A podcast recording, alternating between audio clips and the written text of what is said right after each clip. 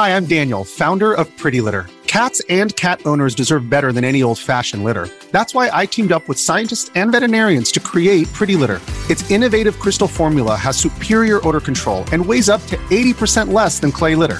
Pretty Litter even monitors health by changing colors to help detect early signs of potential illness. It's the world's smartest kitty litter.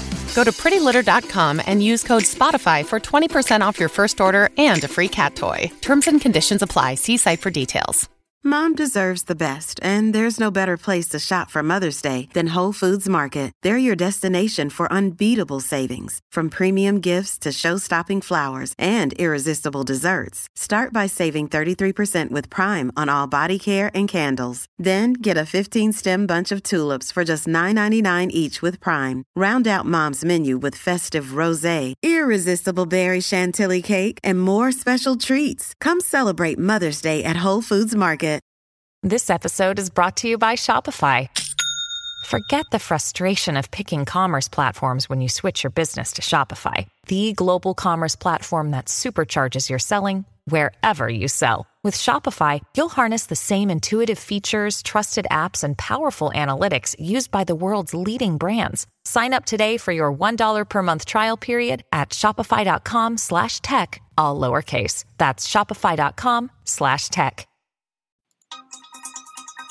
You're listening to the Dustin Gold Standard on Paine.tv.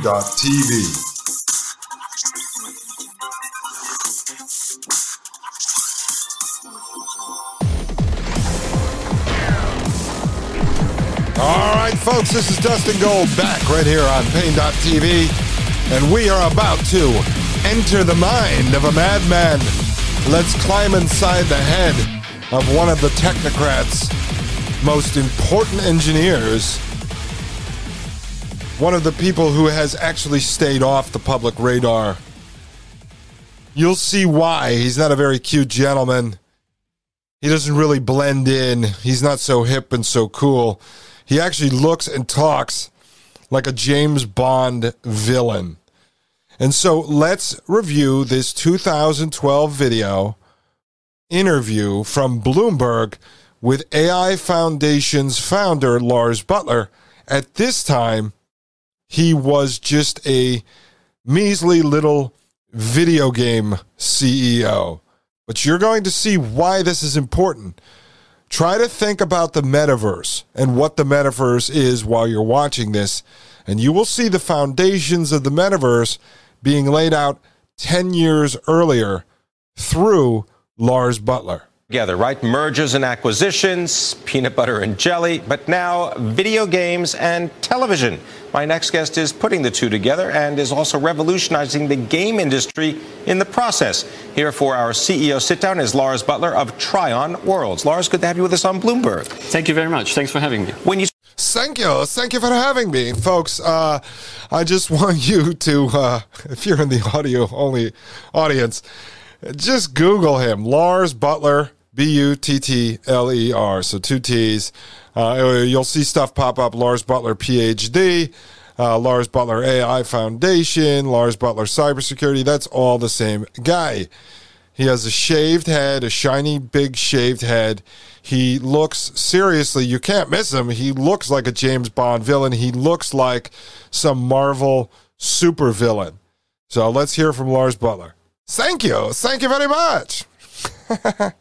Talk about online gaming. Mm-hmm. What exactly is that? Because you're sitting in front of a screen, you're on a computer or a mobile device, but it's online. Yeah. Well, there are many forms of online gaming today. There are social casual games on Facebook, or they are high quality games that rival video games, but they are server based. So you can actually play with many, many friends. You can play with hundreds of thousands of people in worlds that evolve, that change all the time. Okay, pause for a second. So, 10 years ago, you have to look at this in context. This is the beginning of the transition from video games uh, as we knew them or as I knew them as a child from playing an Atari game, playing Super Mario Brothers on Nintendo to actual interactive games where you can play with other people on your computer. And so you can play with someone in China, play with someone down the street, but all from the comfort of your bedroom. And then, as he mentioned, these ever changing worlds, that's the beginning of what we call second lives or immersive games. Um, some of you, if you have children, grandchildren, you may be familiar with Minecraft or Roblox. These are immersive games, very dangerous. They are basically the test pilots for the coming metaverse. In fact, they are um, micro metaverses themselves.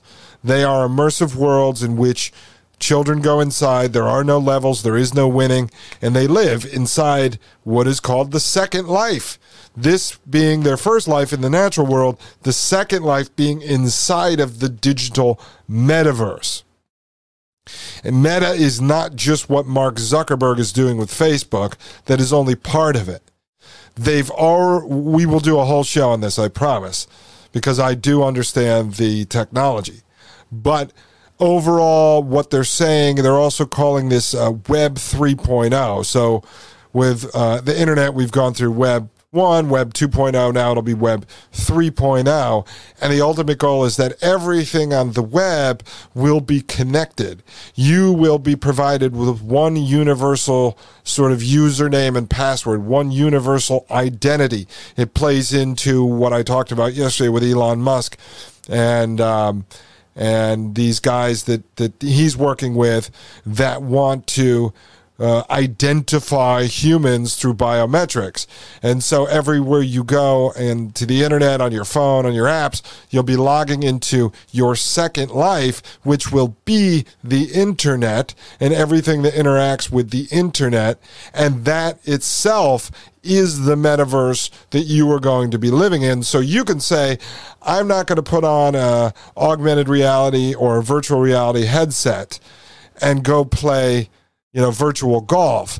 Therefore, I'm not going into the metaverse. No, you will be in the metaverse every time you're on your phone, your tablet, your computer, on an app, uh, listening to Sirius Radio or whatever, you will be in the metaverse. Everything digital will be considered your second life. And this back there 10 years ago, and who else was involved in video games? We haven't gotten into this on the show, but Steve Bannon was heavily involved with this same exact type of stuff.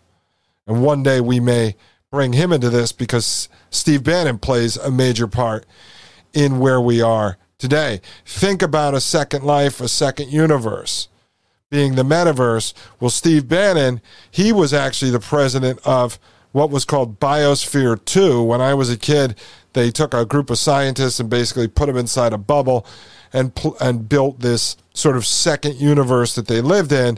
And there's all kinds of stories that go back to what he was doing. At the same time, he was invested in crypto technologies and uh, video games. So it all starts to come together with what these madmen, these Frankenstein scientists have been doing. Let's get back to Buttler. And as I said, I will expand on the metaverse and the concepts behind the metaverse in future episodes. Right, so if you can play online with them, that means these games have to be hosted somewhere, right? I mean, somewhere this has to live and you're interconnecting with them. Is that something that is going to just continue to grow? Truly. Yes, correct. They are hosted, and it actually means that it is very hard to pirate those games. They are also live. They evolve. They rival, uh, you know, living worlds. And so See, there you go, right? So the the technology behind them is they're hosted on servers. Now it would be servers, multiple servers in the cloud. It's just a collection of servers. Um, and so what he's saying is that these worlds sometimes rival life themselves. Now, these immersive worlds, these uh, sort of uh, you know first player shooter games and such are very similar. In fact, they're the same thing that the military uses to train warriors and killers. And so when you hear about school shooters, and we can get into all those theories in future episodes as well. Uh, I don't generally talk about that kind of stuff because it's very hard to prove uh, what occurred. But many of these people end up, you find out they're on uh, pharmaceuticals. Uh, they play a lot of these uh, shooter video games. And so, like he said, these worlds rival real life. Same as what happens with people with pornography addictions is you end up going down a rabbit hole from your real life, your real sex life into crazier and crazier and more hardcore stuff until eventually you want to act out those things in real life. Uh, or you're bored of regular sex, and so now you're fully addicted to pornography. It is the same thing. So they're training you inside these second worlds. And the objective, uh, and I can prove this through uh, stuff that I've read uh, and researched is that the idea when they try to push us all into this metaverse second life is that they have to make life so miserable here in the natural world that you will gladly put on a VR headset, an AR headset, or put the Neuralink brain chip in your head so that you can access your second life, so that you can go into this digital immersive world where you will have your mansion and your Lamborghini and whatever hot wife or husband that you created in some simulation because your normal life, your natural life, your real world life will be so miserable. And that will be done through Klaus Schwab and these types that are saying you will own nothing and you will be happy about it. You will be happy because you'll be living inside of the metaverse while you're suffering in the real world inside of your 400 square foot pod cubicle, your freight container, your prison cell. Your home will be your prison. Your escape will be the Neuralink.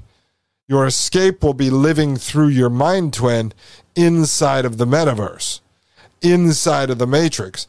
It will be almost exactly like the movie The Matrix. I'm not kidding you if you break down the technology that these people have and that they're developing, and you listen to their words and you understand what they're talking about, they are describing the movie The Matrix. Now, do I think they made the movie The Matrix? These guys got together at a cocktail party, watched it, and said, that would be a great idea. Let's build it. No, no, I think they made the movie The Matrix to tell us us mere little plebeians, peasants, what they were going to do.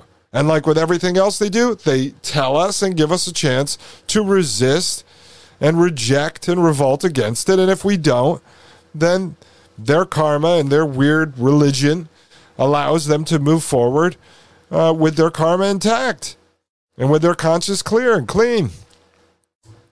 Let's continue with this. Well, um, this is actually one of the fastest growing segments of the games industry. And there are markets like Korea or China where, where, you can see what a massive potential these online premium games already have. No, what? Right. So massive markets like China. China was already developing the social score system, already developing their Skynet prison planet before us. In fact, we can do this in a future episode. We can show clear connections between Henry Kissinger's involvement with China during the Nixon administration. That basically deals were made with China to use China as the test pilot for the prison planet technologies, the police state that has been brought over here, and you will see unfold more and more as the years go on. And so he's talking about right there that it's a huge market, huge potential in China. China, their lives were more miserable than ours. Of course, they escaped to video games. Ask yourself what kind of people you know in real life who are addicted to video games. Well, they use video games the same way people abuse alcohol and drugs and such to escape their regular, real, natural life because it's boring, it's miserable, they're depressed. And so this takes the video games a step further and pushes them into a full blown immersive world in which they live through in this video game through the character they're playing as, the customized avatar that they are. You see it on Twitter, you see it in other places. You know, people can go on Twitter and talk shit to you without any repercussions because they're cornball 66 55 69 12 and they think they can say anything. Well, they're living through their metaverse, their mind twin, their second person. This has all been planned, all been orchestrated. And that is what we are seeing now. And that is what Lars Buttler is talking about right here back 10 years ago was on television on Bloomberg promoting the Second Life video games. More to come when I come back. My name is Dustin Gold. This is the Dustin Gold Standard, and I'll be delving into the metaverse during this break. I'll see you back here at Paine.tv. You're listening to the Dustin Gold Standard on Paine.tv. Join the discussion at Paine.tv slash gold. You're listening to the Dustin Gold Standard on Paine.tv.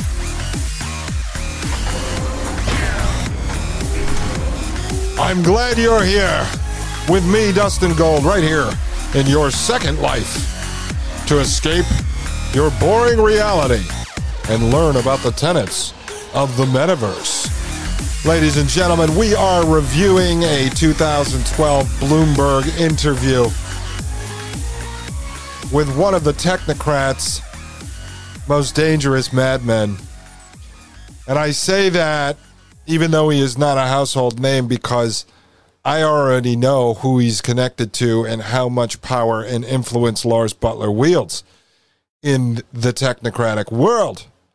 And so we are going to get into that over the next couple of episodes. I want to continue with this interview where Lars Buttler in 2012 is talking about video games, Second Life video games, and the market potential that he sees for his company, Trion Worlds. What kind of price points do these games have? Because it seems as though if you're doing something online, there might be a meter running somewhere.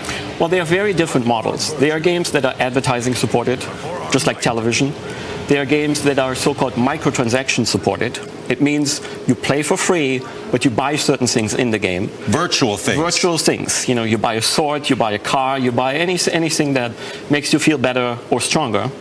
And then there Pause, pause, pause, pause, pause. Okay. Did you hear what he just said? So you can have an ad supported model as, you know, with this podcast, it goes out free on Apple Podcasts and other places. And then there's ads inserted in the podcast, and that allows me now, I haven't seen anything yet, but that should allow me to make a little bit of money to compensate me for my time that it takes to research these shows, record them, and then edit them.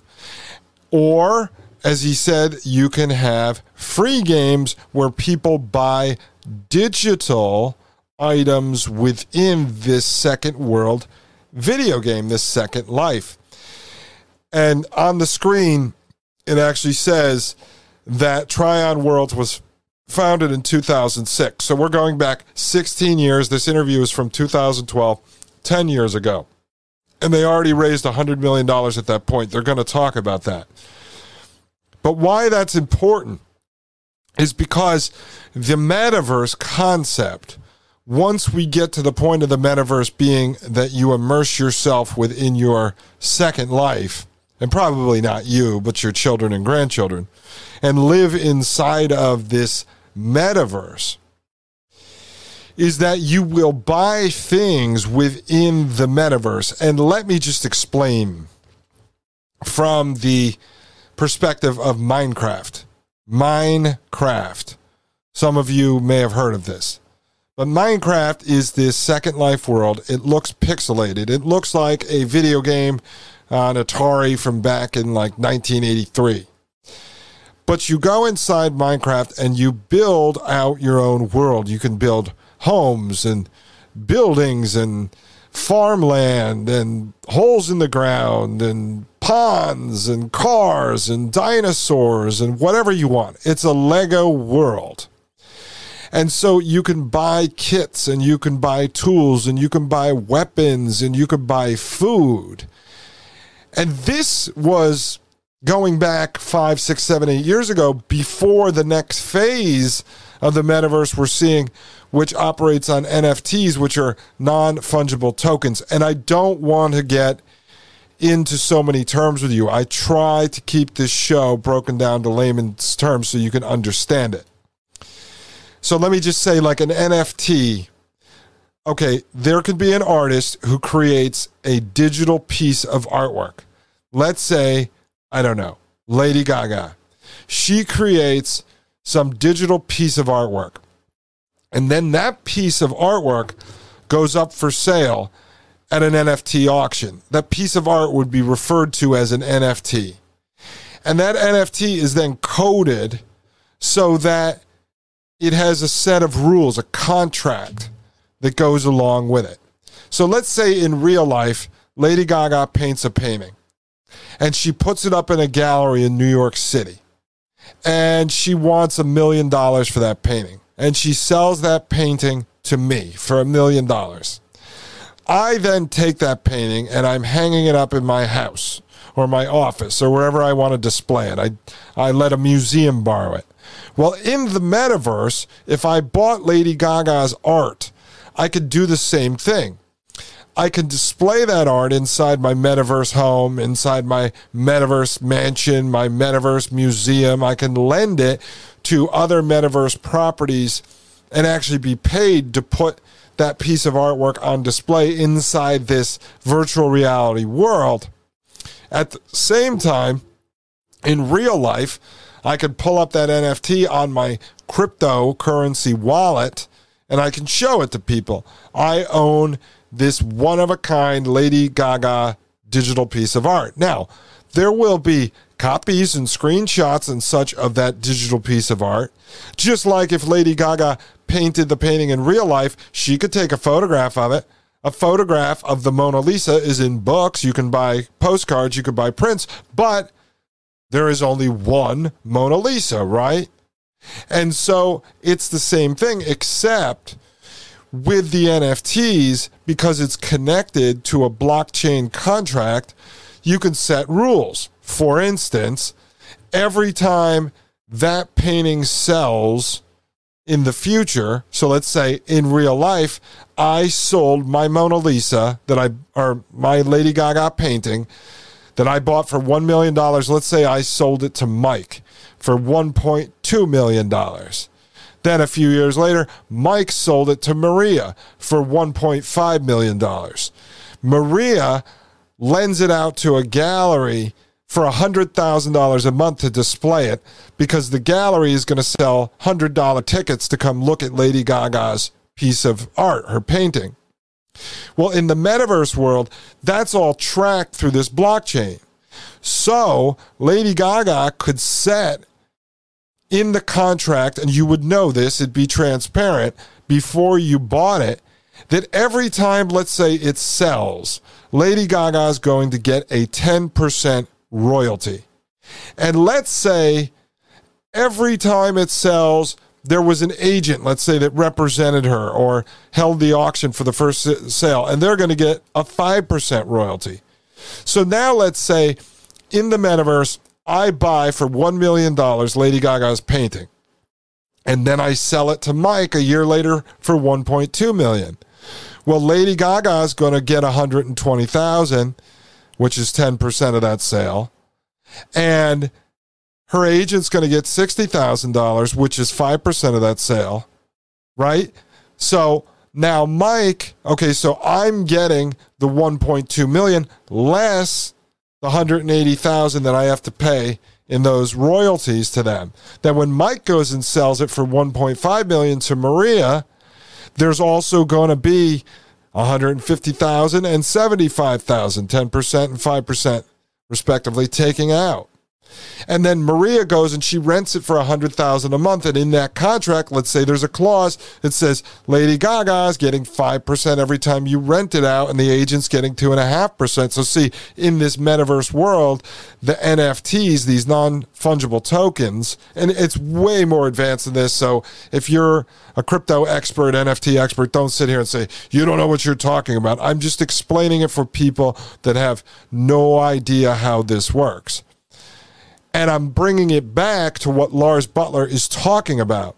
Because in this metaverse world, and in the beginning test pilot stages, which are the video games, the immersive Second Life video games Buttler's talking about, you're buying weapons, you're buying uh, whatever, swords, knives, guns in the video game. You can buy armor.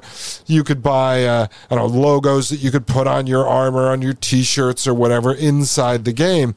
Well, within Minecraft, you could do similar things. Like you could buy a kit to build a dinosaur. You could buy a kit to build a castle. You could buy a better engine for your Lamborghini.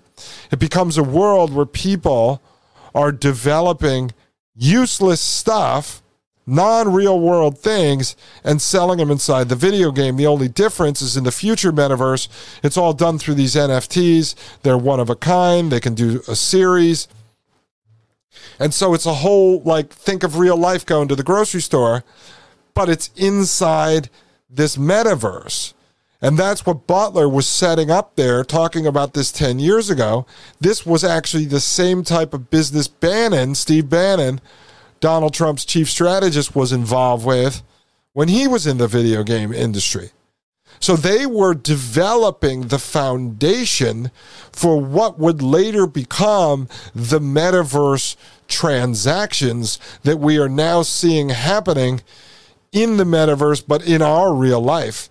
Because the metaverse to me, I it right, it's just a video game. It's an immersive video game.